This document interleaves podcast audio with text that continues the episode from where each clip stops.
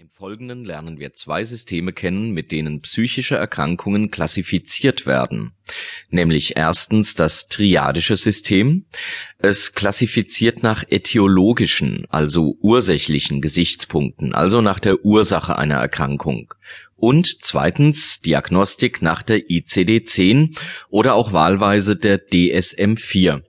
Sie klassifizieren nach sogenannten phänomenologischen Gesichtspunkten, also nach der Symptomatik, dem Schweregrad und dem Verlauf ICD bedeutet übrigens International Statistical Classification of Diseases der WHO, der Weltgesundheitsorganisation, während DSM das amerikanische Pendant ist, bedeutet Diagnostic and Statistical Manual of Mental Disorders der American Psychiatric Association.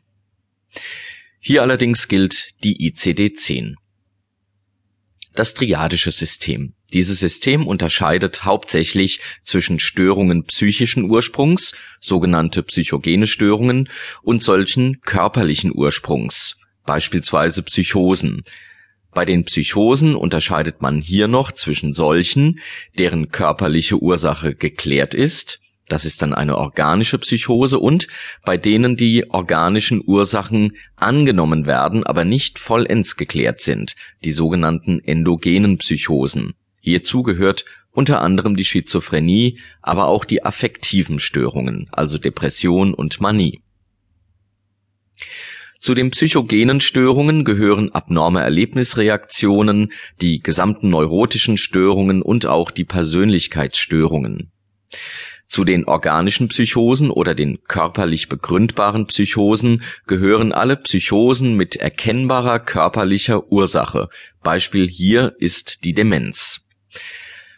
Und die endogenen Psychosen. Dies sind Psychosen, bei denen eine körperliche Beteiligung angenommen wird. Hierzu zählen die Depression und Manie sowie die Schizophrenie, da man hier unter anderem von einem gestörten Hirnstoffwechsel ausgeht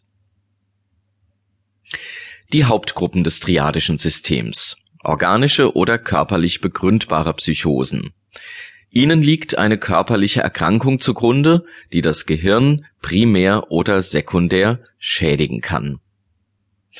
Akute körperlich begründbare Psychosen sind meist voll reversibel und ihr Leitsymptom ist bis auf wenige Ausnahmen die Bewusstseinsstörung und chronisch körperlich begründbare Psychosen liegt meistens eine primäre, selten eine sekundäre Hirnerkrankung zugrunde. Sie sind irreversibel, also nicht mehr rückgängig zu machen und ihre Leitsymptome sind organische Wesensänderung und Demenz. Die endogenen Psychosen diese Gruppe bezeichnet alle Psychosen, deren Ursache nicht abschließend geklärt ist, beziehungsweise deren körperliche Ursachen weitestgehend unbekannt sind. Die Schizophrenie und die affektiven oder manisch-depressiven Erkrankungen fallen in diese Gruppe. Aufgrund seiner Unschärfe sollte auf den Begriff endogen heute allerdings verzichtet werden. Die psychogenen Störungen Hierzu zählt man alle Störungen, die rein psychogenen Ursprungs zu sein scheinen, wie abnorme Erlebnisreaktionen, beispielsweise nach einem Trauma, Neurosen und Psychopathien, also Persönlichkeitsstörungen. Die psychogenen Störungen werden heute nach ICD-10 folgendermaßen eingeteilt: Belastungs und Anpassungsstörungen sind psychische Reaktionen auf akute oder chronische Stressoren, also Stressfaktoren, Konflikte, die über das normal zu erwartende Maß hinausgehen, beispielsweise die Trauer. Angst- und Zwangsstörungen sind zum Beispiel Phobien und Panikattacken.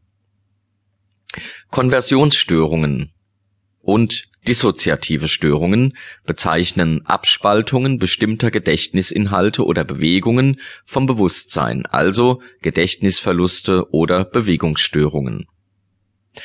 Somatoforme Störungen sind körperliche Beschwerden ohne erkennbar körperliche Ursache, zum Beispiel der Hypochondrismus, und Persönlichkeitsstörungen hier gehören beispielsweise Borderline oder auch die narzisstische Störung und natürlich jede andere Persönlichkeitsstörung dazu.